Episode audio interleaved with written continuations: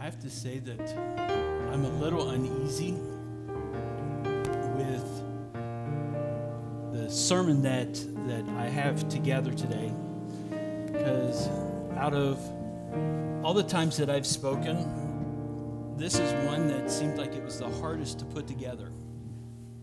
And even having it, having it written down, I'm not sure where I'm going.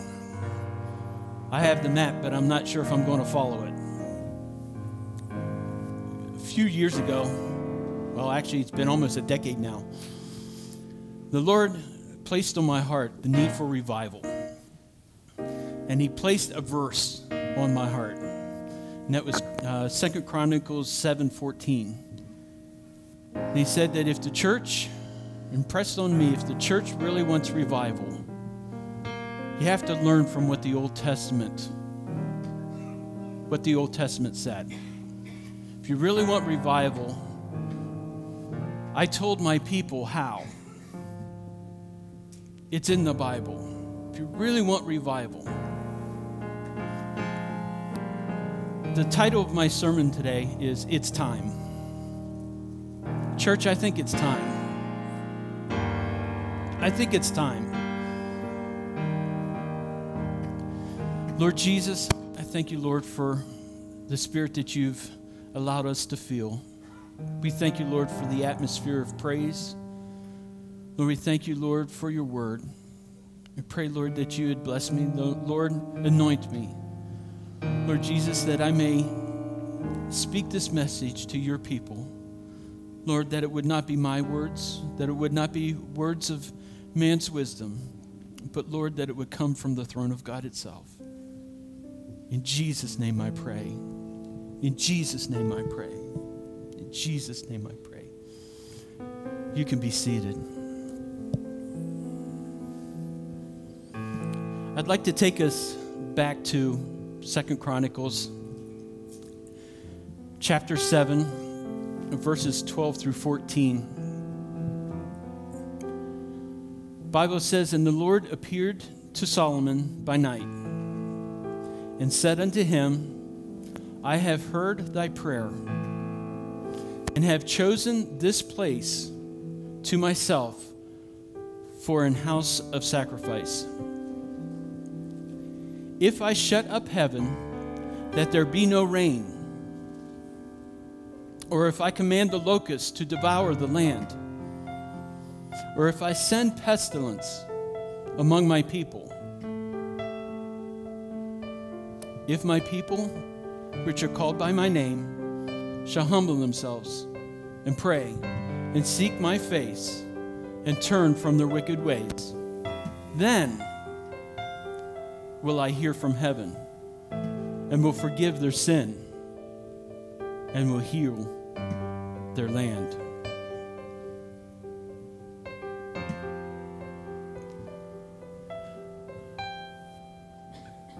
Back when, when first Lord im- impressed this on me, I actually wrote out a, a series of blogs that are no longer, I don't think, are uh, discoverable on the web anymore.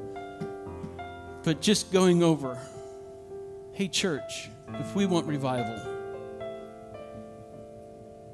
if we want revival, God laid it out. But the first key to that was, it's if my people who are called by my name. Now at the time he was talking about the children of Israel. He was talking about his people that he took out of the land of Ur with Abram. The people that he took out of Egypt under Moses. But Paul said that, know you not that you are the temple of the Holy Ghost? So I, I, I can put myself back into that.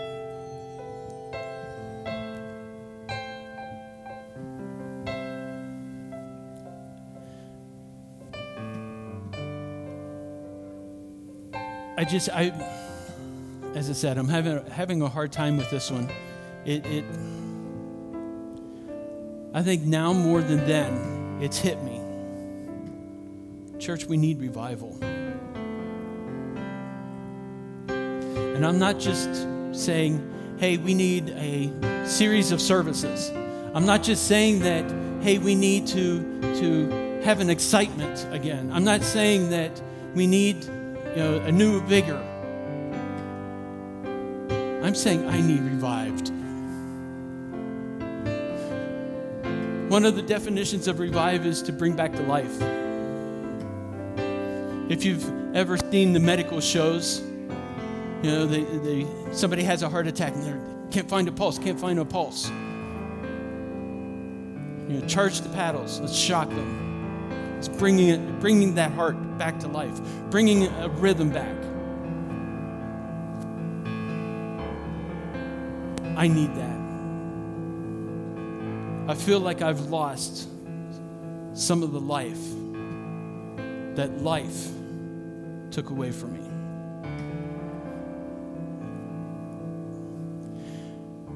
During the Revolutionary War, Colonel Rawl, a Hessian commander at Trenton, was playing cards when a courier brought a message stating that General George Washington was crossing the Delaware. Rawl put the letter in his pocket and didn't bother to read it until after the game was finished. Then, realizing the seri- seriousness of the situation, he hurried to try to rally the men to meet the coming attack. But his procrastination was his undoing. He and many of his men were killed, and the rest of the regiment was captured. Tomorrow is the excuse of the lazy and the refuge of the incompetent. The Battle of Trenton, I was looking at some of the stats that the Hessian army, I think, was had close to fifteen hundred um, soldiers. They had, I think it was five hundred casualties, eight hundred captured. The American army, who started out with twenty-five hundred, I think came to the battle with about five hundred. They lost five men. And those five men were wounded, not killed. We have a battle going on in our lives. We have a battle going on in this church. We have a battle going on in this world. And if we procrastinate, if we sit by to have just one more game, to have just one more time of excitement, can I say to have just one more good service, there are going to be casualties of this world. Can I say there's going to be casualties of this church? There's going to be casualties of our own souls. You know, we've talked a lot about impacting the world. It seems like this generation wants to impact the world and change it for good. If we actually want to to believe that and to to do anything about it, we can't impact the world just sitting in a church building. We can pray, and pray is impactful. But the world doesn't only need prayer. The world needs the Word of God. The Bible said, we talked about it in the class this morning, that, well, we need people to come to church to hear the Word of God. And it was quickly mentioned that, well, we don't need the church to hear the Word of God. We can hear the Word of God wherever we're at. We can do it in the mall. We can do it in the Starbucks. But we need somebody to speak the Word of God. For us to be impactful to this world, we need to speak the word of God outside of this building. There's no time for procrastination. There's no time to sit on our hands and enjoy the presence of God. It's time to go out.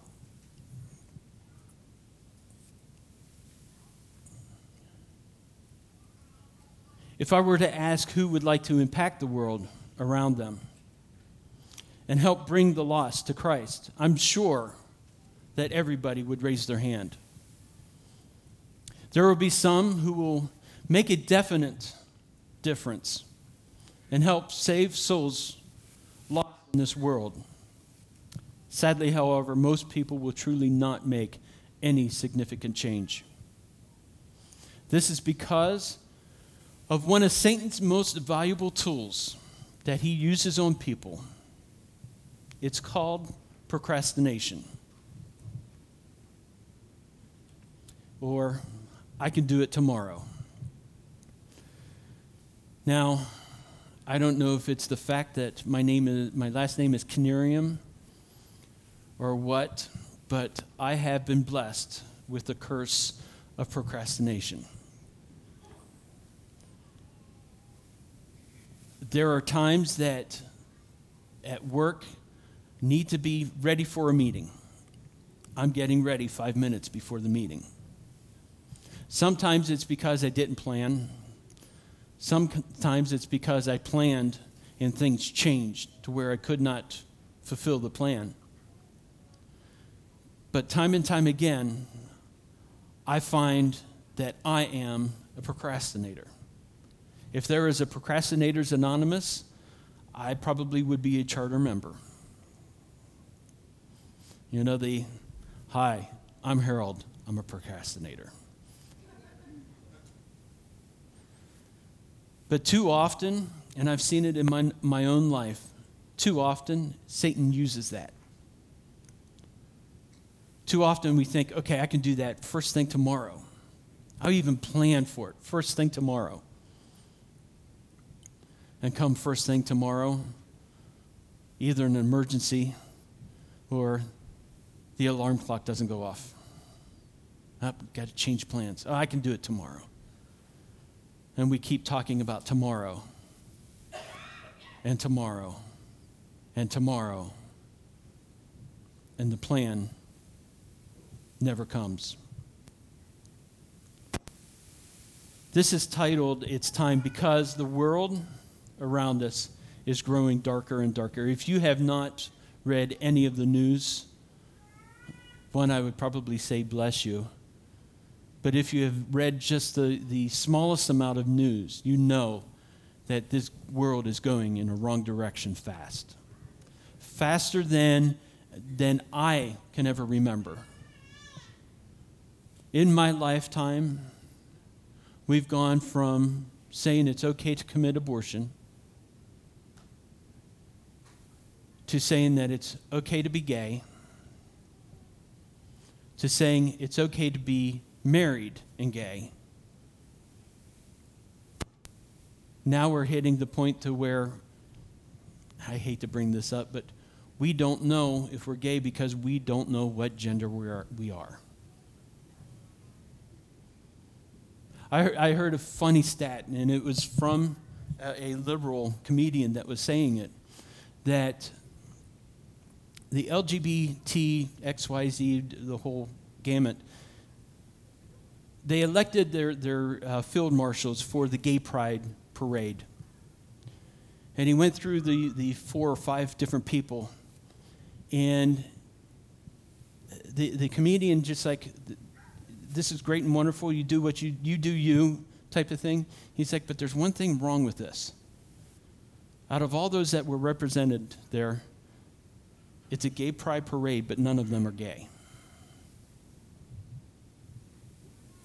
It just, this world is going in the wrong direction, and they're going there fast. They're going there fast. And the only thing that I can I can say is that, Lord, come quickly. Lord, come quickly. But I do believe that he is restraining himself just for the one more. Just for the one more. And as I said, that one more needs someone to speak the word of God to them. Revival is what this world needs.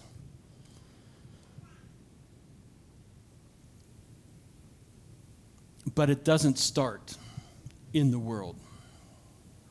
It starts in the church. It starts when the people of God seek it and make sacrifices to see it.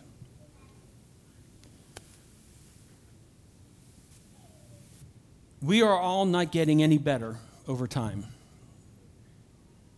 We see the chaos, the destruction that ensues when God is left out of our consideration.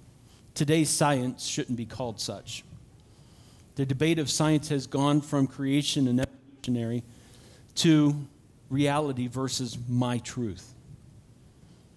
The world needs revival.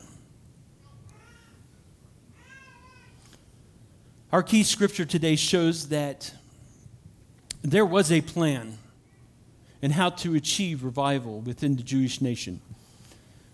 When God's people forsook the plans of God and the commandments of God, there was a way to receive revival.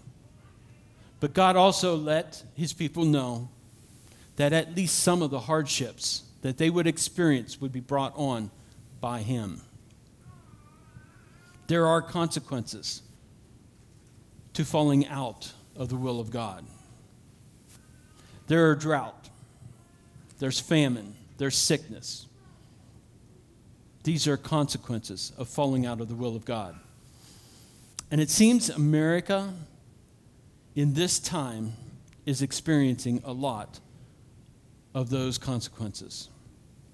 Our homeless rate skyrocketed. Continued sicknesses. Shortage of items everywhere. Prices going up. Could we be in the time that God is holding the rain, sending the locusts, and sending the pestilence? As a nation, we have turned away from God. We've kicked him out of our governments. We kicked him out of our schools. And then we wonder why our, our kids go off the deep end. We wonder why our kids are rebellious.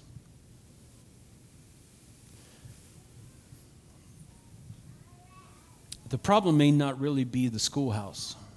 It may be the church house. We have reared generations of children who do not really know God. And now they're in charge.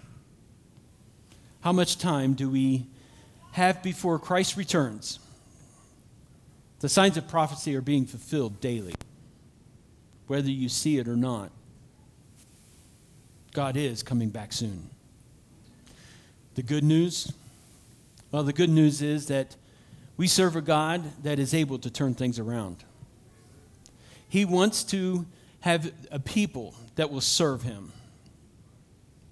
The key is that he will do his part when we do ours. You know who can save a home? Who can save a community? Who can save a country? Yes, God can. We know that. But he can only do it through people like you and me in this service today. We don't have time to put off things that we ought to be doing today. We do not have the time. Second Corinthians seven, thirteen through fifteen is a very popular uh, passage. I've seen it, verse fourteen specifically quoted quite often. If my people, who are called by my name, shall humble themselves and pray, seek my face, and turn from their wicked ways, then I will hear from heaven. I, the earliest I remember of the, the, the, the scripture being quoted is in a song.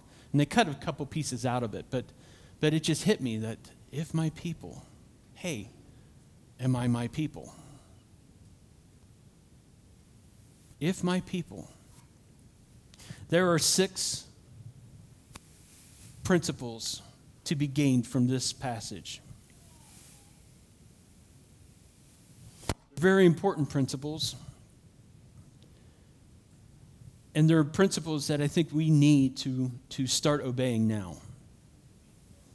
The first principle is that it's time to look around. God is telling his people that in order for things to change, they need to look around and see the horrible condition of things. The punishment described here is agricultural, or the land was cursed. But we know that from other passages that when Israel strayed from God, that they were also cursed spiritually. They were given over to paganism, serving other gods. They were also conquered many, many times. Could God be telling us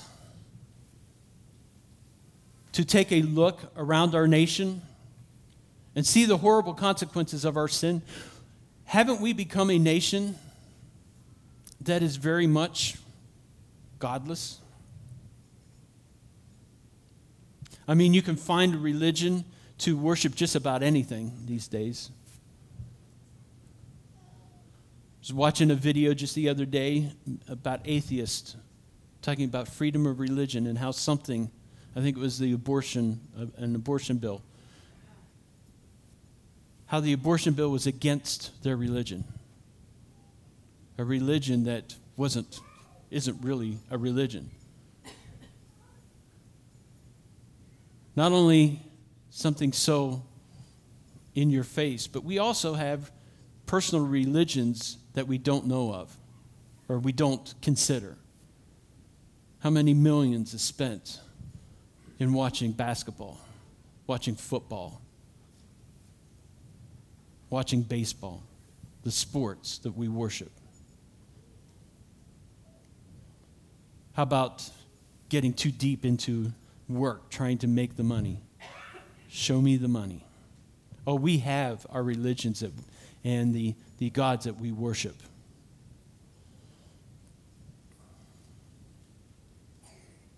I believe God is saying it's time for us to take a look around and see what's going on around us.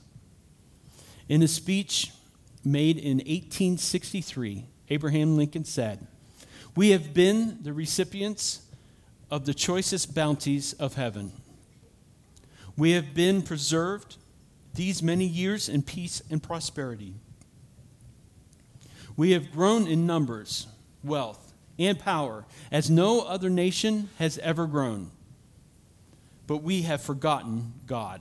We have forgotten the gracious hand which preserved us in peace and multiplied and enriched and strengthened us. And we have vainly imaged or imagined in the deceitfulness of our hearts that all these blessings were produced by some superior wisdom and virtue of our own. Intoxicated with unbroken success, we have become so self-sufficient to feel the necessity of redeeming and preserving grace, too proud to pray to God that made us." This was eighteen sixty-three. Seems like not much has changed except gotten worse. The second principle, it's time to reflect. If my people who are called by my name. Here God is speaking to his people, the Jews, but who are God's people today? His people are those who have repented of their sin, have taken on their na- his name in baptism and received the gift of the Holy Ghost. Those who are in a continued relationship with him. Those he has placed his name upon. These are his people. Can I say, we are his people. Third principle, we need to bow down.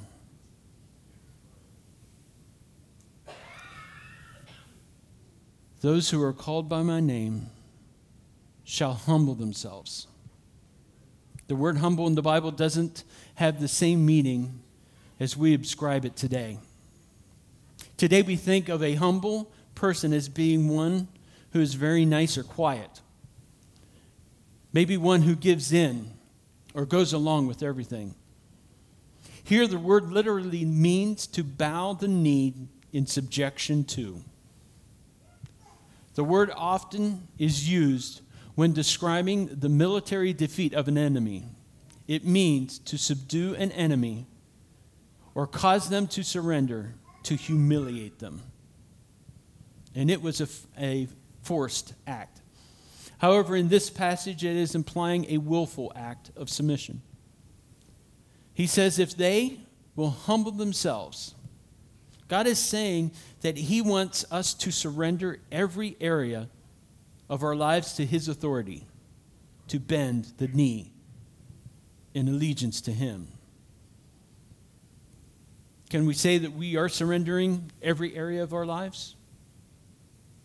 It was said that uh, of Moses. Moses spent forty years thinking he was somebody.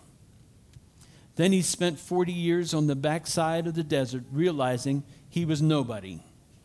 And finally, he spent forty years of his life learning what God can do with a nobody.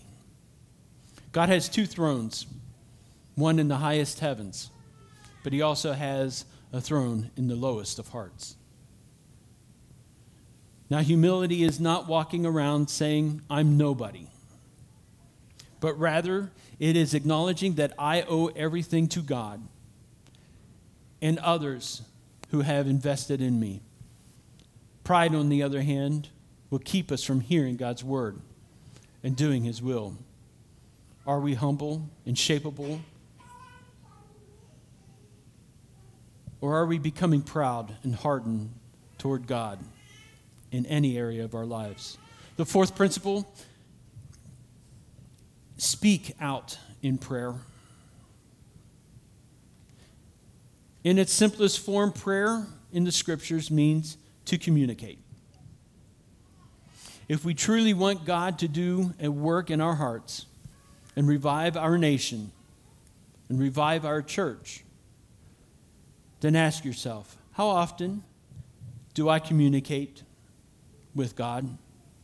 Do I spend time talking to Him or with Him? Communication, in its simplest form, is a conveyance of understanding. But communication is also two-way.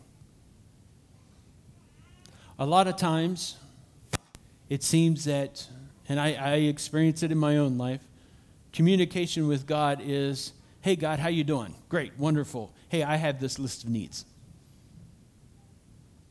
That's not communication. That's talking to God. And quite honestly, that's not a humble communication.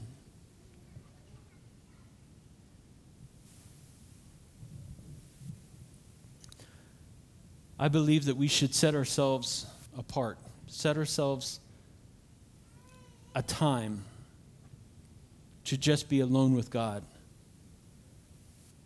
And there are times that I'll start prayer and then I'll just stop talking. It's my way of saying, Lord, You're sovereign.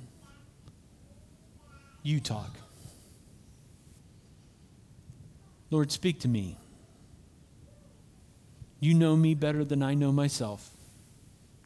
You know my needs before I have them. Lord, Your turn to talk.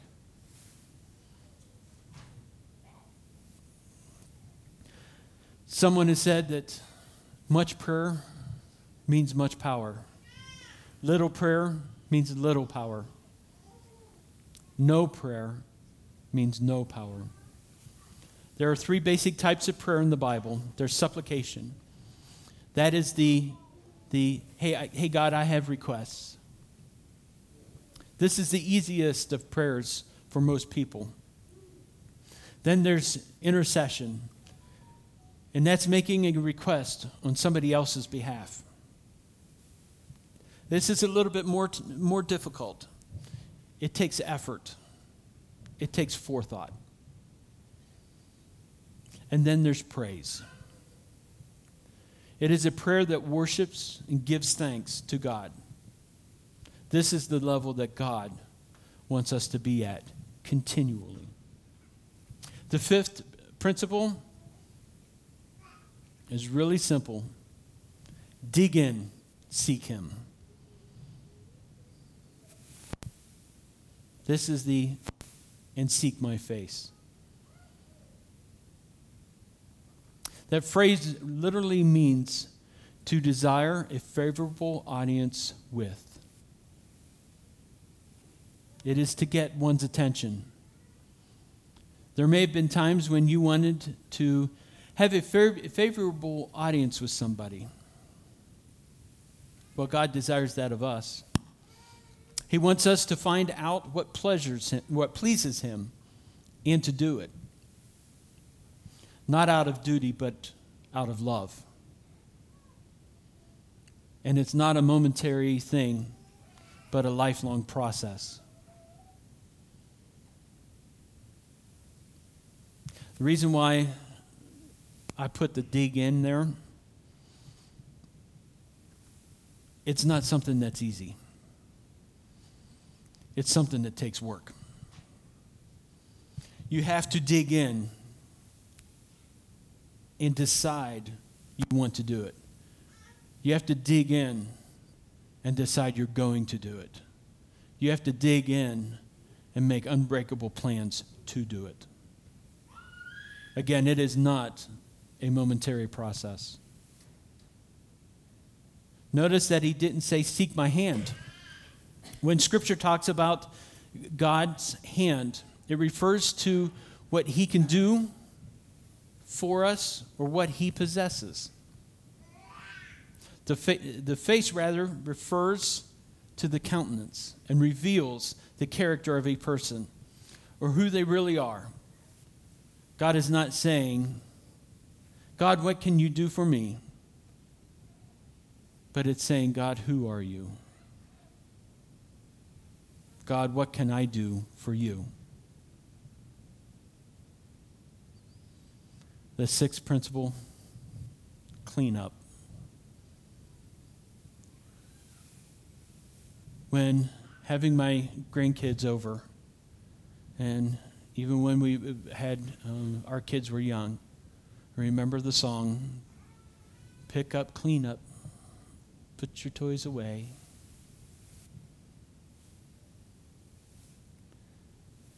Hey, church, it's time to pick up and clean up.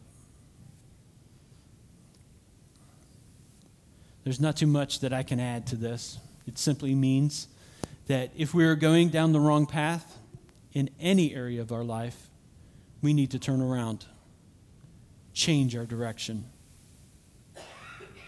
The Scripture talks about two specific types of sin, and that's a sin of omission and a sin of commission. Sins of omission are the things that God tells us to do and we neglect.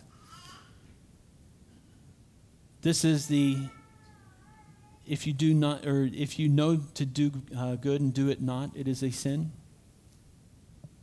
If we know that we need to pray and we don't. If we know we need to talk about God and be a witness of Him and don't. If we know we need to attend a meeting. Reach out to a, a lost person on our heart and don't. That's the sin of omission. Then there's the sins of commission. Things that God has told us not to do. Anyway. Maybe there's a path of disobedience that we are following that leads to this destruction. All sin eventually leads to misery. Isn't it time for us to turn away and turn the, from the path of misery to the path of joy in life? Do you want to see revival? Do you want to see revival in the church? Do you want to see revival in yourself? Do you want to see revival in your family? Revival can't be bought, brought on and sustained by just one person. God said, if my people as a group, not Solomon as a king, if you, or Solomon, if my priests, but it was, if my people who are called by my name, and it's an, an inclusive statement. There was no except for, there was no unless you. It's if my people who are called by my name.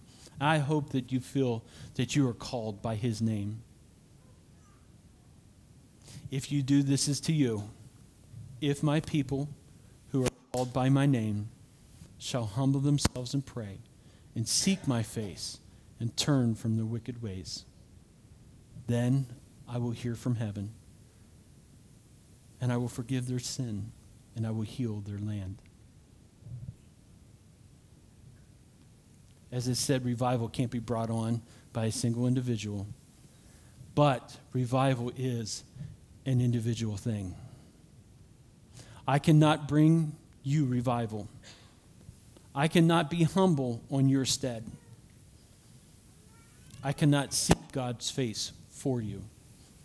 It is an individual thing. We together, individually, have to seek the face of God, to see revival. But when God's people, as a congregation, purpose in their hearts to seek him, then there will be revival. Someone once asked an old-time evangelist to explain the best method to start revival. He answered, take a piece of chalk and mark a circle on the floor. Get down on your knees inside the circle and pray to God to start revival inside this circle. When this prayer is answered, revival will be on. If we could purpose in our hearts, God, we need revival. Start with me. God, my church needs revival. Start with me. God, my family needs revival. Start with me. God, I have lost, lost family members. Start with me.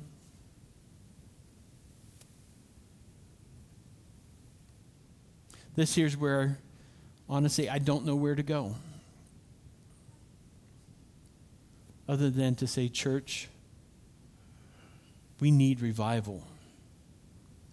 And it's time. I'm asking each and every one of you, individually, hey, can you figuratively draw that circle on the floor? Step in, bow to your knees in humbleness, and say, God, I need revival. Start with me.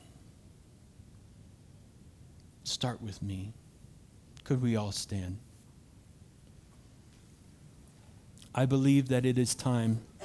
I honestly believe that it's past time. But as so many people that I've been around have said, there's no better time than right now. There's no better time than the present. It's not time to procrastinate. It's not time to say tomorrow. But now is the time. Now is the time. Lord Jesus, I thank you, Lord, for all the many blessings that you've given us. I thank you, Lord, for this word, Lord, that instructs us, Lord Jesus. Lord, gives us an instruction of how we could see revival. Lord, that it is through you, that it is through us seeking you. It is through us placing you in the right place in our lives, and that through that you will revive, that you will bring back to life, that you will regenerate. Lord, I pray that you'd be with us, Lord. I pray, Lord, that you'd write these words upon our heart. In Jesus' name, protect us, Lord, as we leave, as we go out into this world. Lord, let the revival start with me. Let the revival start with us. In Jesus' name I pray. In Jesus' name I pray. Church, I hope that something I said is uplifting. Something I said has given you consideration. I hope that it wasn't in vain. But I hope that you, that you take these words to heart. Thank you for being here. Thank you for, for helping escort the presence of God into our service as we did the, today, as we did last week. Thank you. You're dismissed in the name of the Lord.